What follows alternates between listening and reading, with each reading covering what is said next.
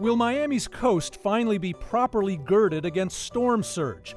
The state just took control of our busiest local toll roads, and Nicaragua's dictatorship outlaws the Jesuits.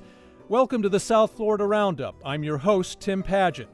In the next hour, we'll look at new ideas finally being proposed for building stronger protection along Miami Dade County's shoreline against hurricanes and storm surge. It could still take a decade before you see any of it, though. We'll also examine why Miami Dade's Expressway Authority will now be replaced by a state agency and why that actually matters to you. And we'll ask what happens to Nicaragua now that its last bastion of free thought has been banished. All that coming up right after the news.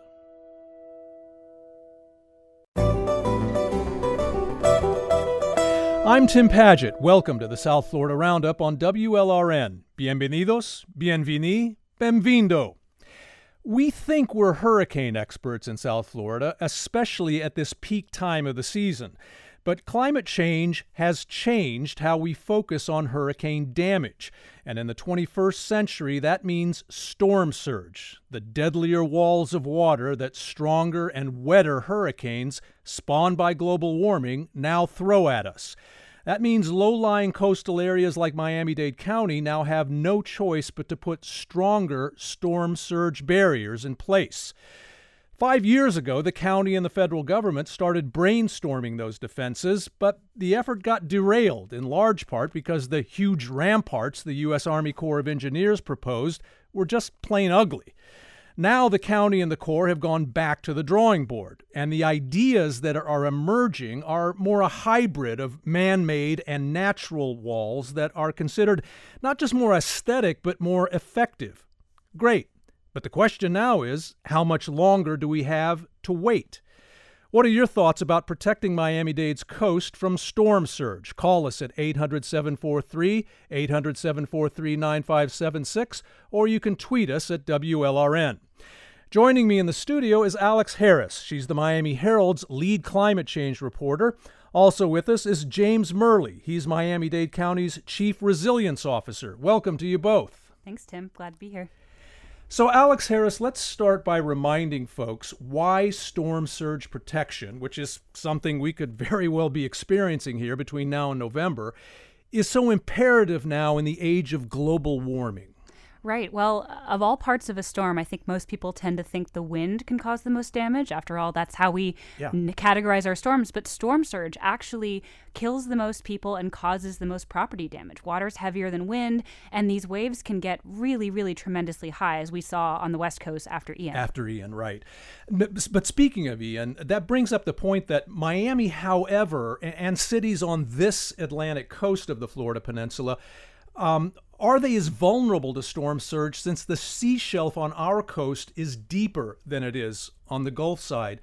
of the peninsula, where, where, as you just mentioned, we saw such awful storm surge last year during Hurricane Ian. So it's a little different over here. Um, if anyone who's gone diving or fishing out here knows, you don't have to go too far off the east coast of Florida before it drops, and right. it gets really, really deep.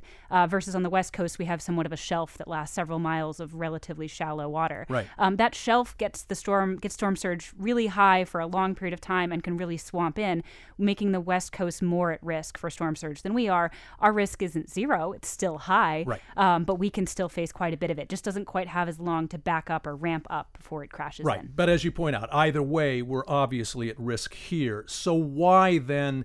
did planning for this new level of storm surge fall by the wayside in Miami Dade County five years ago? We started planning, like you said, in 2018 for this, but uh, and we got all the way to the finish line. There was a plan. The Army Corps of Engineers, which is the construction company basically for the federal government, came up with a plan that they thought was going to be the best possible way to armor the shoreline of Miami Dade County. But it had some parts in it that regular uh, constituents didn't like. People didn't like the concept of big, tall walls either through the middle of Biscayne Bay or the middle of their neighborhoods. They liked other parts of it. They liked mm. the mm-hmm. idea of money toward elevating buildings, floodproofing businesses, hospitals, uh, critical infrastructure like police stations and um, fire stations, but they didn't love the concept of gray walls protecting them from the coast. And so that was such a point of contention that the mayor, Miami-Dade, uh, Miami-Dade Mayor uh, Daniela Levine Cava actually pulled the plug on that study and sent us back to the drawing board again. Right. So aesthetics sort of played a, a, a big role in it the whole thing. It is Miami. Mr. Murley, what brought the county and the Army Corps of Engineers back to the table then to start brainstorming this effort again?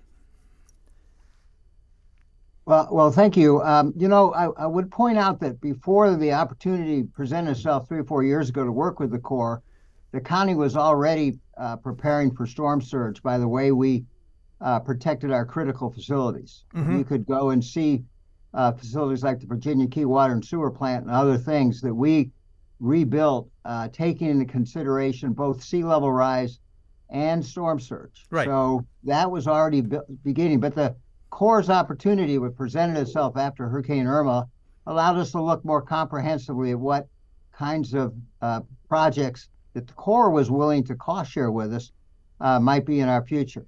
And uh, as you both described, uh, the original outcome just didn't fit uh, mm-hmm. with um, Miami-Dade County. Uh, all the values that we hold, both protecting the environment, protecting our people and property, uh, we need a balance. And so, by the mayor met with the Assistant Secretary of the Armor, Army, Michael uh, Connor, who's in charge of the Corps activities nas- nationally.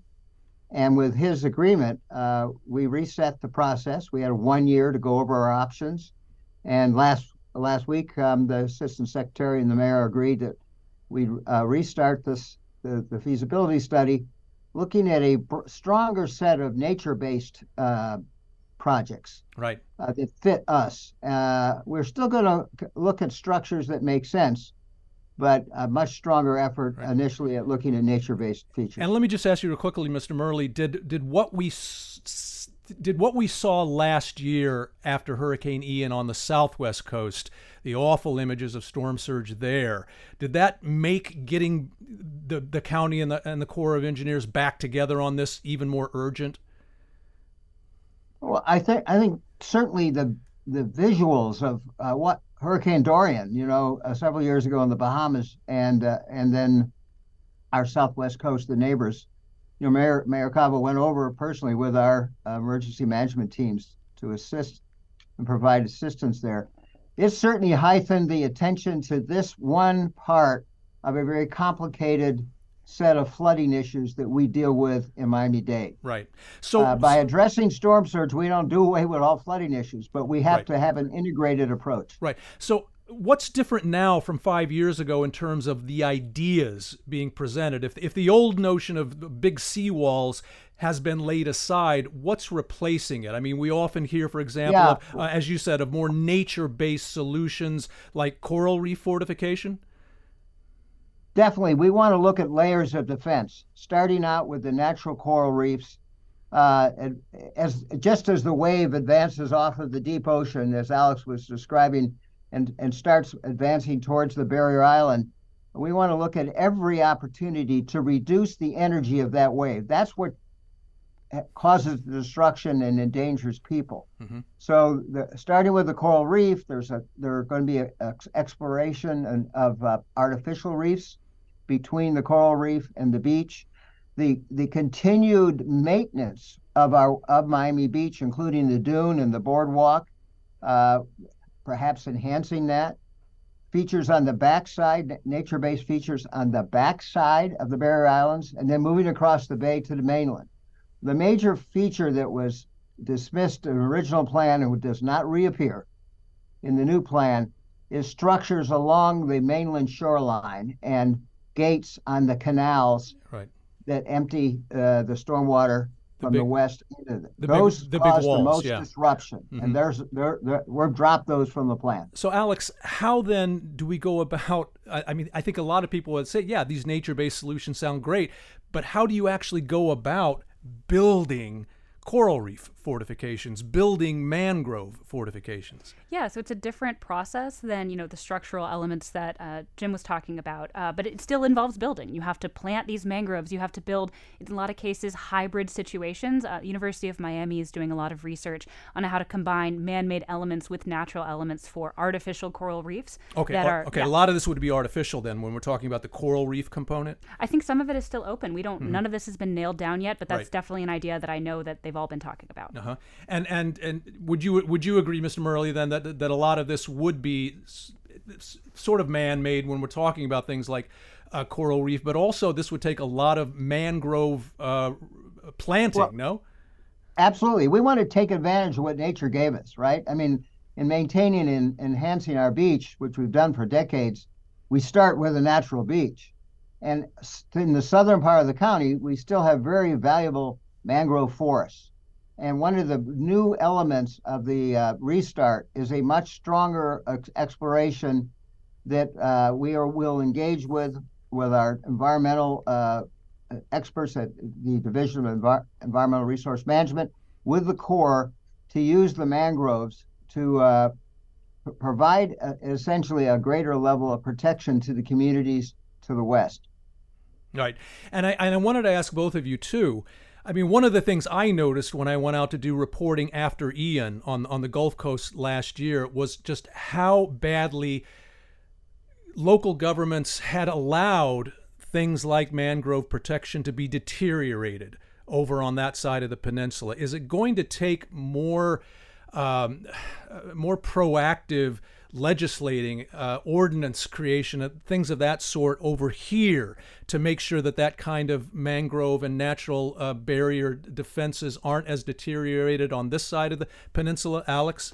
Yeah, you've touched on something that I think has been an issue in South Florida where environmentalists and planners recognize the benefit of mangrove and living shorelines that are a combination, maybe a hybrid of, of a steel and concrete uh, seawall along with natural elements, but they're not always super popular with people who live in those areas. We've seen living shorelines are difficult to permit in some cases. They're not popular with residents in other cases.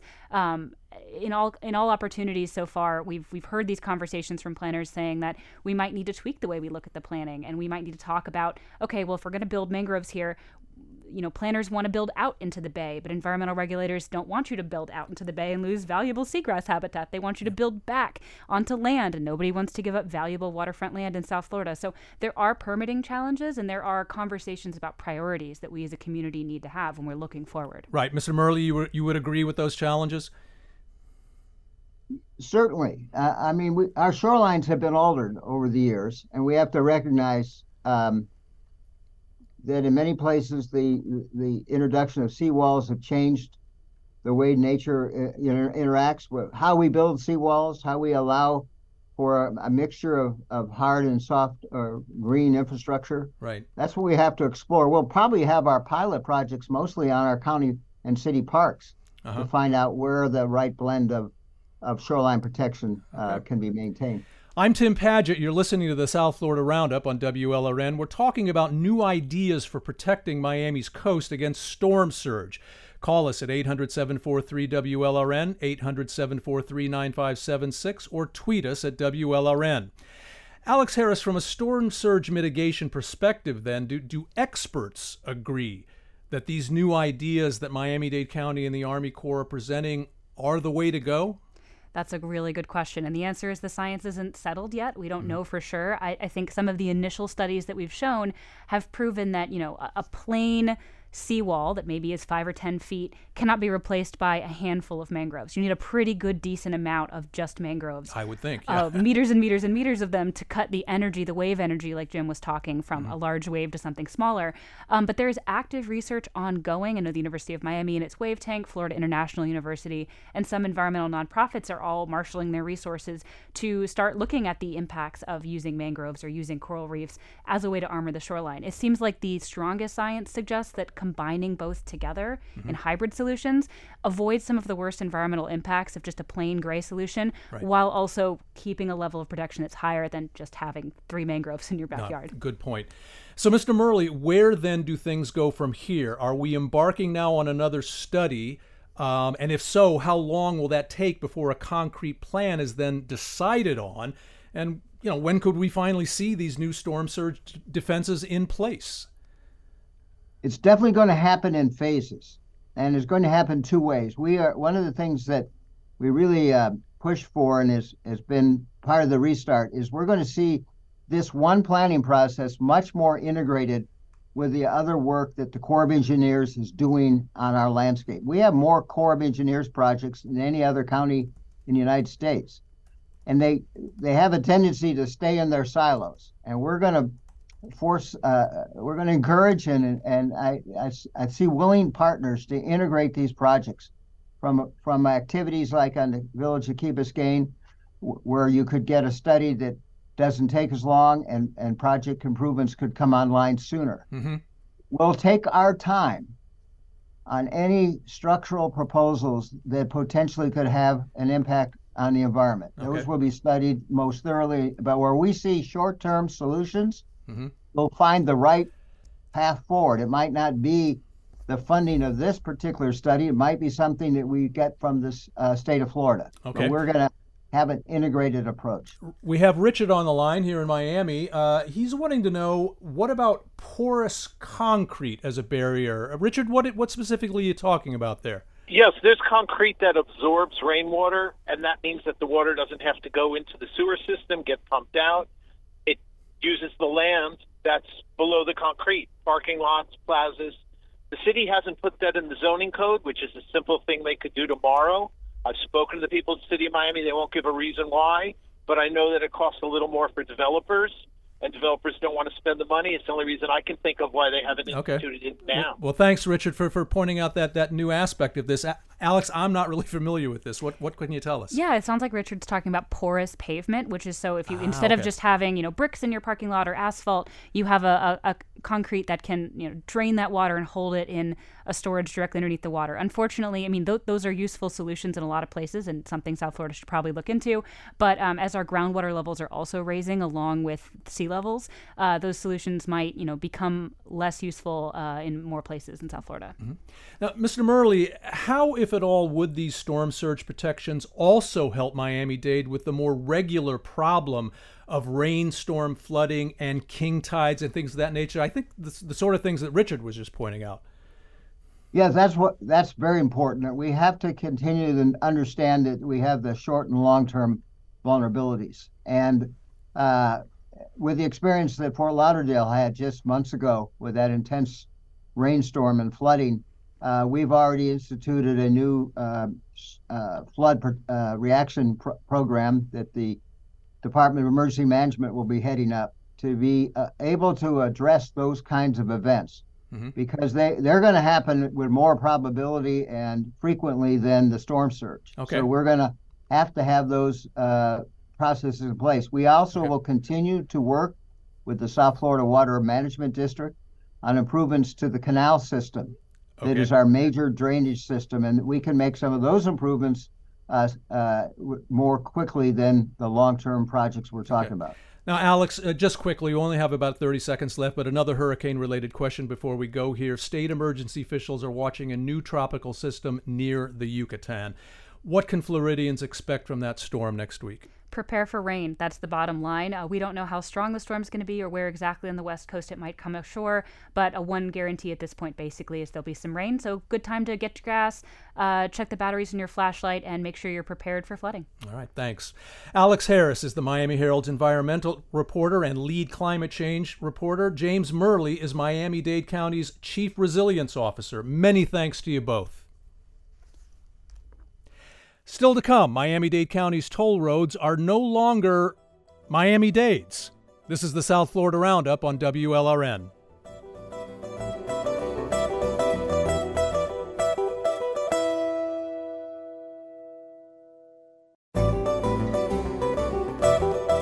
I'm Tim Padgett. Welcome back to the South Florida Roundup on WLRN.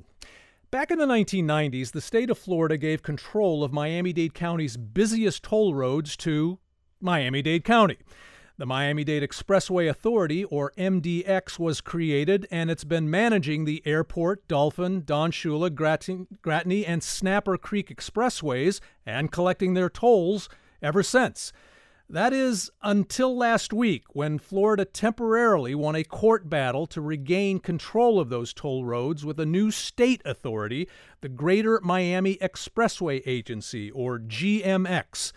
But what brought on the spat between the county and the state that's led to Florida's retakeover of our local expressways? More important, does it really matter who controls those roadways? Turns out, yeah. Does it matter to you? Do you drive these expressways regularly? Call us at 800 743 WLRN, 800 743 9576, or tweet us at WLRN. Joining me now in the studio is WLRN investigative reporter par excellence, Danny Rivero. He's been following the MDX GMX lane switch, if you will, and he's here to help us understand what's behind it and what it means for our automobile choked metropolis. Danny, before we dive in here, I, I want to play two voices on opposing sides of this dispute. The first here is Miami Dade Expressway Authority attorney Gene Stearns expressing last week why MDX's control of the toll roads mattered. As Joni Mitchell saying, you don't know what you got until it's gone. And so the people of Dade County don't know home rule, but they're going to know it when it's gone. Dade County has more people than 15 states in the United States of America. Those 15 states have 30 United States senators. Dade County has zero. Dade County's power is the power of home rule, and for 66 years, people have been trying to take it away. And now the question is are they going to get away with it this time? Okay, home rule being the operative uh, term there. The second voice here is Republican State Senator Bryan Avila of Hialeah Gardens, who had this to say to you, Danny, in 2019 when he was a state representative and the legislature first proposed the state's retakeover of Miami Dade's expressways. I know that several several of the uh, the commissioners mentioned, uh, and even some of the folks from the delegation mentioned that we need to reform MDX rather than dissolve it. Um, my argument is we already did that in 2017, and they went a year without complying with state law. Uh, so clearly, they're not interested in any sort of reform. Um, at the end of the day, we want what's in the best interests, um, you know, of our residents, of our community. And quite frankly, at this point, MDX has become more of a financial burden than a benefit to our community. Okay, so he mentions MDX not complying with state law, et cetera. But Danny, remind us what really led to this clash between Miami Dade County and the state legislature, including legislators from Miami Dade, like Avila. Right. Um, strap in your seatbelts because it is a long one. um, but but this this really is a story in a lot of ways that's kind of the the frog in, in boiling water kind of situation. Mm-hmm. Because if you're driving around Miami, Miami Dade County right now, at this point, we're used to all these toll roads. We're, we're used to being tolled at every pass. We're used to construction everywhere. We're used to the to the eh, you know express lanes, the so-called Lexus lanes that, that get congestion pricing and whatnot. Yeah. This did not used to be the case. So in in 2014, MDX, the local authority, right. they doubled toll enforcement. So so yeah. if you were driving from Kendall to downtown Miami Hialeah to downtown Miami for work, your daily commute doubled.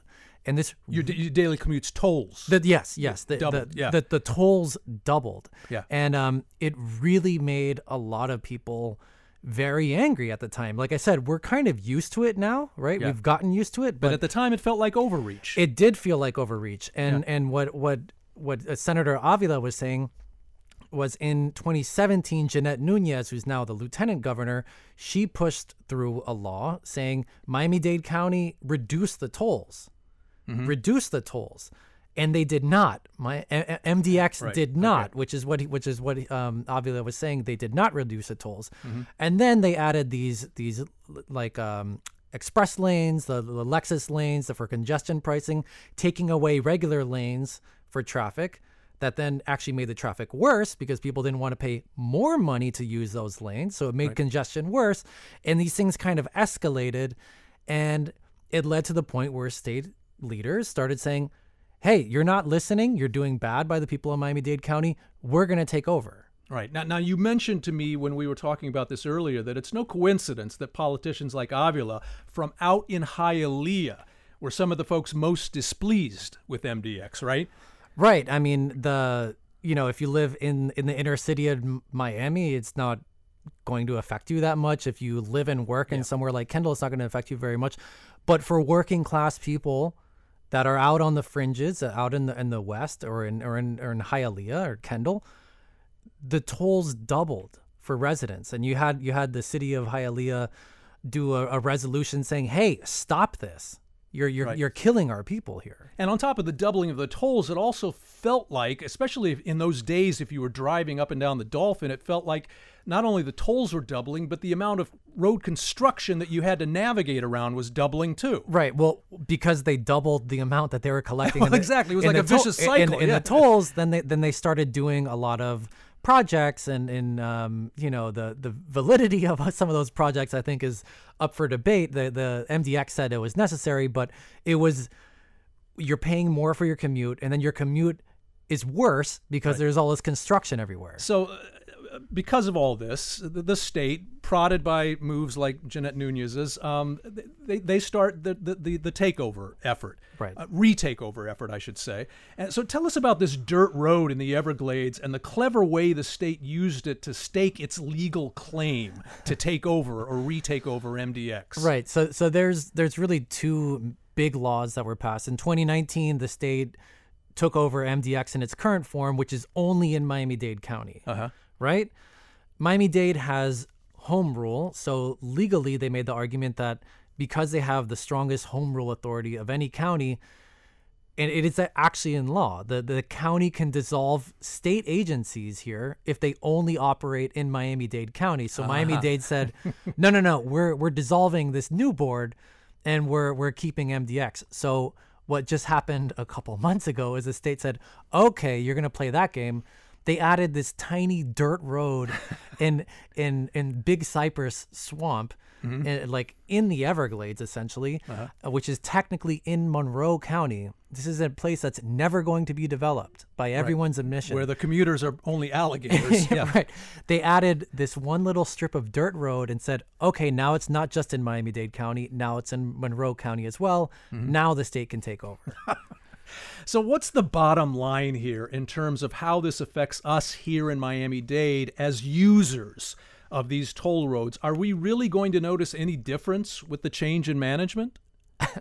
Um, I mean, this is an interesting part of it. I mean, not really. Um, on the on the day to day operation of this, if you are a commuter, you're driving to work, you're going home for work, you're going into the city to do whatever you're doing, you're probably not going to be very affected by this. Right. Um, I, the, the, what it is at the end of it, this is raw power and politics. This is a tug of war between the state Right. and, and, and the local governments. And, you know, when you hear local officials talking about it, um, one of the things they, they want to say is, well, now the state is going to choose who, who picks the contractors for things. Right. Because we are talking about what? About $230 million a year in terms of toll revenue that, that, that that's being handled here, right?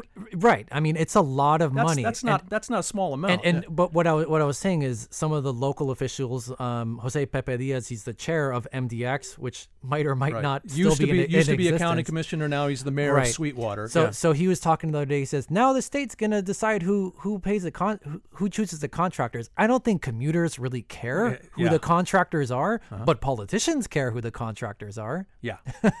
right. So, So- it's, so it's it's it's it's really going to affect them more than the guy or or or gal behind the wheel. Right. Yeah. Uh, um, but in the bigger picture, and I think this is what you were starting to allude to, as you've pointed out, for example, in your Tallahassee Takeover podcast, this is about more than just maintaining toll roads. Should we look at this as another chapter in the Republican led state government's crusade to preempt local government in Florida these days? I it, it is it, it it is it is a continuation of that. Um, you know, in in its original form, Miami Dade County did clearly have the authority here. They were making decisions, whether they were good decisions or bad decisions. It's not my place to say. And the state was very upset with it, and the state just moved in and said, no, we're we're taking it over. And and in this case, the state originally gave it to them, and they're taking it back. Yeah, and I, I, I want to ask you about that in, in just a second. Yeah. Right, but but the it, it is a, a power play. It's a raw power play, and and there's some territorialism from local government. They're saying we don't want to give it back. We don't want the state to do this because we're doing it now, Yeah. and the state's taking the position. Well, you're doing it bad, so we'll do it better. I'm Tim Padgett. This is the South Florida Roundup on WLRN. We're talking about our local toll roads returning to state oversight and why that matters to you, if at all. Call us at 800 743 WLRN, 800 743 9576, or tweet us at WLRN. But Danny, as much as we may fret about state takeover of local government functions in Florida these days, when it comes to Miami Dade's toll roads, the reality is that the state did originally control them, as you as you just pointed out, and it, it ceded that control to the county in 1994. But then, is it fair to say that the county sort of screwed up and reopened the door to the state's retakeover? I, I mean, what I'm getting at is there a lesson in this for Florida's local governments and how to avoid state preemption? Um, in yes, I think there is a lesson, and a very important lesson in this is if you're gonna argue that the local government needs to have control, a, a, a very key part of that equation is having public support, having having local public support. When MDX did these rule these these changes, they increased the the tolls um, and put these new lanes in. People were really angry at MDX. There's not going to be, I don't predict, rallies of people saying, Yeah. "Hey, state, stay out of this." It's you know, The point is, if you want to keep local rule, you better have local people having your back. yeah, essentially. Right. So we've got Carlos um, on the line, and he uh, is is calling with this idea of roll back tolls advocacy groups. Um, Carlos, what are you getting at there? You're calling from Kendall. Welcome. Yes, uh, thank you for having me on your program. Yeah, uh, my group has, has been called Rollback Tolls. We're a local activist group, and we were the group that actually bought all the people in 2014 to MDX. There had never been so many people in the boardroom and so many TV cameras in the boardroom because we bought the awareness of the toll rate increases. Our concern with this takeover by the state is that uh, money will be siphoned out of Miami Dade as it is already in many other cases, taxes and, and fees and whatnot. And uh, we're going to lose local control. As as much as people don't like uh, MDX, um, I think they're going to dislike uh, the concept of GMX even more because uh, I think the conditions of the toll roads will be worsened, and the money that we pay on the roads will be siphoned out to Tallahassee and other parts of the state. And uh, that's the whole purpose of MDX. All right, well- keep the, the money local. Thanks very much, Carlos. I appreciate that, Danny. Yeah, Uh, yeah. I mean, to his point. to to Carlos's point, this is that that is why MDX was created in the first place, because in in the early '90s, a lot of the toll money that was being collected locally was paying for roads that were built in other parts of the state. So so Miami-Dade County became a donor county where our money was being taken and paying for for other places. GMX is not supposed to be engaging in that te- technically by by by how it's written. It's the the Greater Miami Expressway Authority. That's not supposed to happen. There are fears in some ways that they could find a mechanism to still engage in some of that. Um, but to to Carlos's other point, I mean when when then Representative Bryan Avila introduced this in in 2019, the original takeover, what he said he wanted to do is look they still have they still owe money for some of these things they need to pay for the bonds the only mm-hmm. way to do that is through tolls so they're going to have to keep tolls but the end goal that he said is they want to be able to get to a place to phase out some of these tolls Okay. just Yeah. phase them out at some point Now, really quick, two last points that I think we need to address. Another issue at play here now is where does this leave the new Kendall Parkway through West Miami Dade that MDX had been pushing? Yeah i mean the the the chair of the of, of mdx some county commissioners um, they have brought that up and say it and said you know mdx as an authority as the county commission we were moving forward with this. They yeah. were going to do this. It's an incredibly controversial project, yes, by the way. Exactly. I mean, U.S. Republican Senator Marco Rubio opposed it. Miami Dade Democratic Mayor Daniela Levine Cava opposed it. Tons of environmental groups opposed it. Mm-hmm. You're talking about a billion dollar project that, um, you know, traffic studies have shown will shave about six minutes off of a commute. Yeah. Um, so there is real questions about mm-hmm. if it should should go forward. The the the state might or might not do it. Now, just really quickly, Danny. Then this is not a completely done deal, right? The, this court battle between MDX and the state is ongoing. Right. Um. So so what happened recently is the the state lost a preliminary injunction essentially. Yeah. Um. The, and they are still in court. They're still fighting this battle, and there's a court hearing and an appeals court about two weeks from now. Yeah. And so, but the the the, the trick is what they're battling about was the original takeover. And now they added that little dirt road that we were talking right, about. Right. That and and there's separate challenges that are coming right. on that pipeline. So even if the county wins, if Miami, if MDX wins on this one, mm-hmm this is still going to be a battle for, All for right. a while. So lots of twists and turns to come. Danny Rivero is WLRN investigative reporter. Thanks as always, Danny. Thanks, Tim. Still to come, Nicaragua's dictatorship outlaws the Jesuits. This is the South Florida Roundup on WLRN.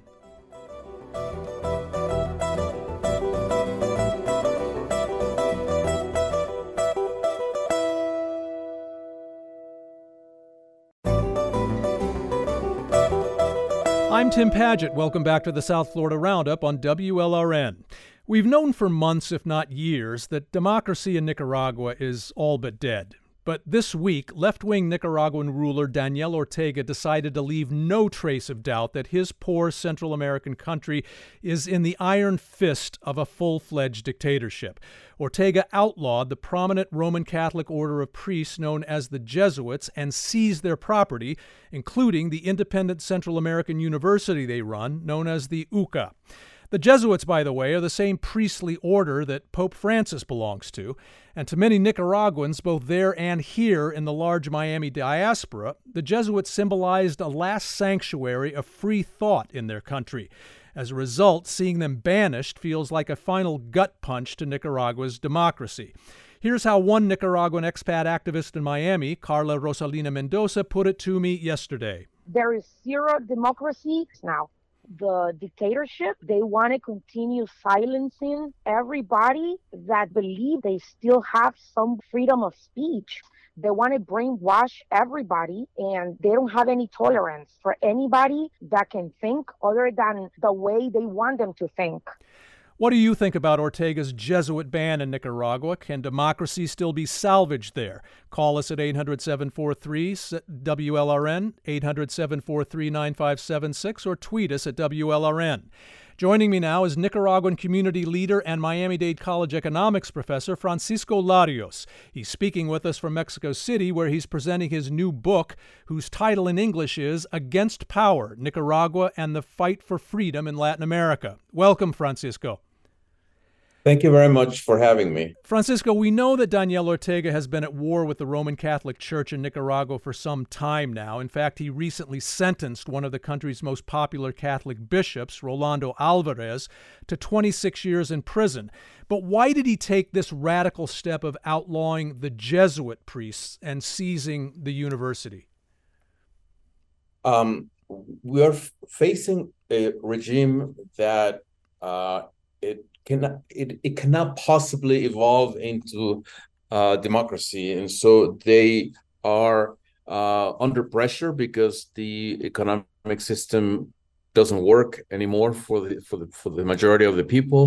Um, they don't have a future, and they know it, and they uh, actually move forward with ways in which they think they can establish a monopoly of ideas of thoughts uh, of thought and also control places where traditionally rebellion is organized schools universities right um, like, like and the from UCA, yeah. from the church from the uca where mm-hmm. you know famously there were lots of people who actually fought alongside them uh, alongside the FSLN back in the 70s. Right, mean, meaning the Sandinistas. And I want to get to San- that. Well, yeah, and I want to Yeah. get to that, to that right now. But but this is essentially, to to your mind, then sort of a desperation move by Ortega to to protect his dictatorship. It, it well, I'm saying that it is part of a strategy whereby they control different power sources in the country in different ways. Uh, they um, actually put pressure on their allies, uh, the big money allies, the oligarchy. Right. In one way, they actually make sure that whoever can uh, re- re- rebel against them from the church uh, is suppressed. Uh, Right. Which is it, the church is not uniform uh, in their in, in their in their opposition to Ortega. Let's remember that the Right. the cardinal cardinal of the church is actually Right. is aligned with the regime. And and, right? and, and I want to I want to get to that point a little uh, in, in in in a minute. But but going back to the point you were making that there's an irony in Ortega's attack on the Jesuits because you and I as as you and I discussed earlier this week, the Jesuits Mm-hmm. were actually a help to Ortega when he first came to power in Nicaragua way back in 1979, right? hmm Yeah, well, actually, Ortega is a very shrewd builder of power, patiently weaving uh, the you know the uh, his personal and his clan's power through throughout time. And sadly, I have to say that most of the political class, most of the higher echelons of the economy, uh, you know, have had at some point contributed to the creation of this monster. Even the Jesuits, even the church. Uh, Back back back you in, know- back you in those days, yeah. mhm.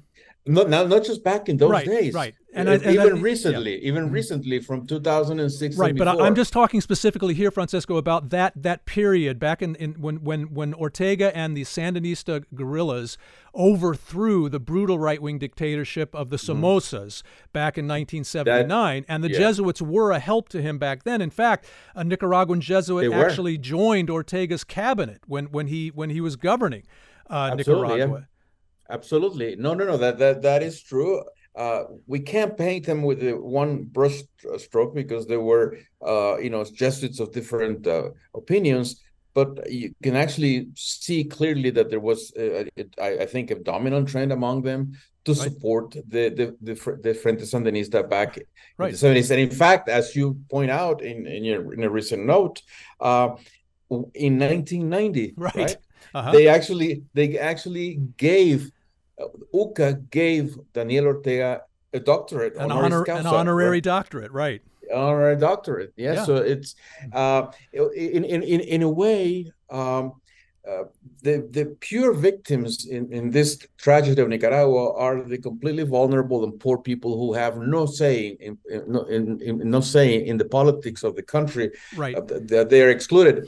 But you know, the the upper the upper class, uh, the the upper echelons of the uh, intellectual uh, classes, and uh, and everyone that has the ability to influence society, they all have a share of guilt in what is going on right now. Right. And as you Um, point out, what matters here is the poor, the average Nicaraguan.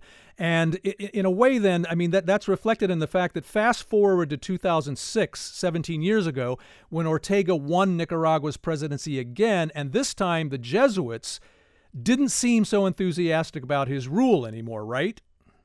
Well, uh, let's remember that Ortega won that presidency with, uh, you know, less than 38% of the vote, uh, thanks to a pact that he uh, and Arnoldo Aleman entered into. Uh, so, and the division of the anti-Sandinista uh, opposition parties. So he was, he entered government in a minority position, and he has been grabbing power illegally since then. Exactly, Uh, so and that was the sort of thing that that illegal power grab, that turning Nicaragua into dictatorship. This time, the, the Jesuits weren't buying it. I mean, this this time the Jesuits were not on his side uh, as as he began consolidating his dictatorial power. This time, right? No, not openly. I mean, there Yeah. may have been some Jesuits that might have, uh, you know, uh, been sympathetic or uh, helped, but uh, there was no, uh, you know, visible uh, support from the Jesuits as as a as a uh, as an organization within the church. Right, and and and and Ortega was obviously not happy about that. But I mean, what effect does it have on Nicaragua and the democracy movement there now, Francisco, to have the Ortega dictatorship outlaw the Jesuits and take over the Central American University? This only makes it clear to those who are still talking, uh, believe it or not, about dialogue and uh, going to elections with Ortega that really leaves them in a very bad position because how are they going to explain to people now yeah. uh, that, that while they continue to uh, insist that we really don't have to mount a belligerent movement within Nicaragua to overthrow the government, and instead we have to wait for the U.S. and the international community to give us the the opening for an election. Mm-hmm. Ortega continues to advance relentlessly right. uh, against any a potential source of uh, mm-hmm. dissidence, you know, of, of different uh, ideas, yeah. and he knows uh, that um, that this is, you know, universities are, you know, very important uh, places for opposition uh, for uh, right. in, in, in in in Nicaragua and mm-hmm. in Latin America. Right. and I, the one thing that I will say though is that these attempts may actually buy him time, but sooner or later the cracks in the p- power system of Nicaragua, the cracks in the economy, the cracks in society are so deep that it doesn't matter what he does. Right. Uh, the country is going to go to more turmoil, and eventually they will be gone because I'm, the, the right. system is unsustainable. Right. I'm Tim Padgett. This is the South Florida Roundup on WLRN. We're talking about Nicaragua's dictatorship and the Jesuits being outlawed there. Call us at 800 743 WLRN, 800 743 9576, or tweet us at WLRN. Now, real quickly, Francisco, as you were pointing out before, the, the Catholic Church hierarchy in Nicaragua bears some of the blame for, early on at least, helping Ortega consolidate his power in Nicaragua. No?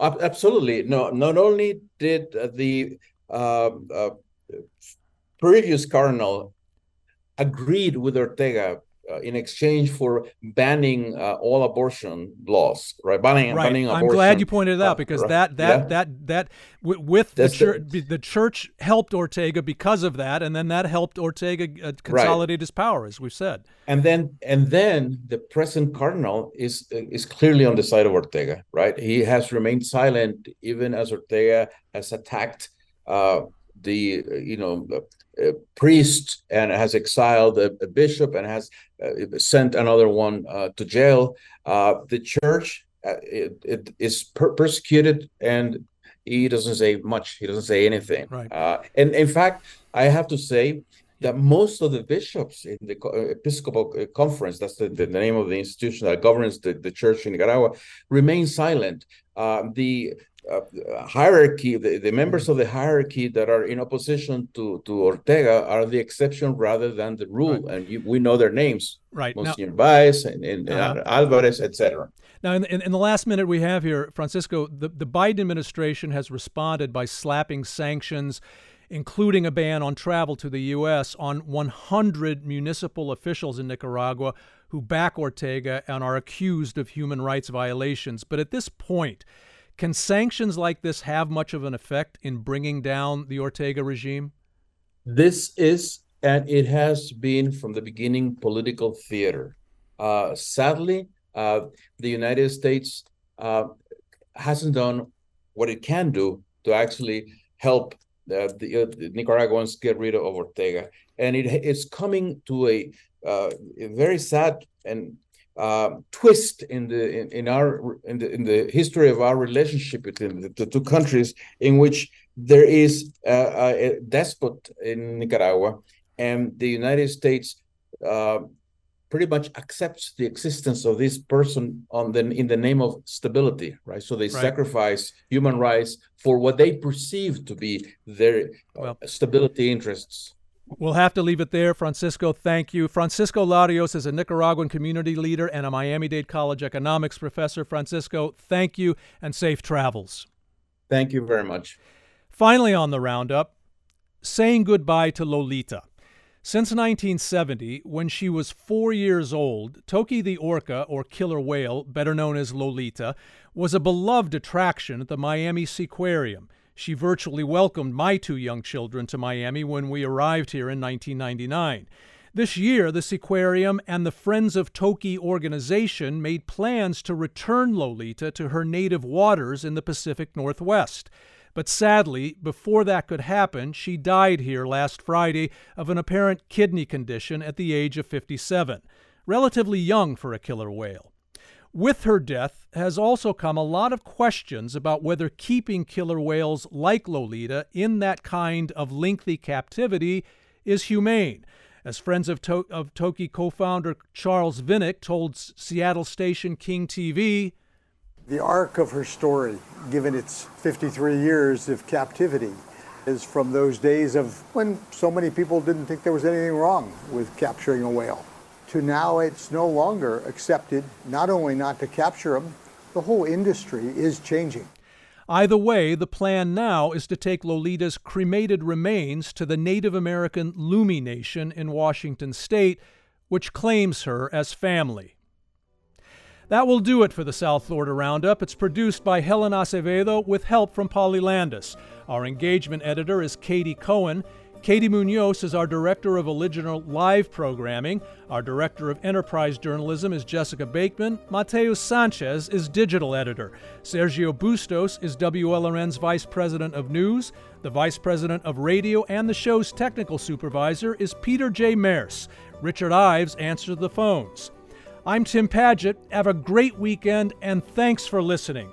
Gracias, merci, obrigado.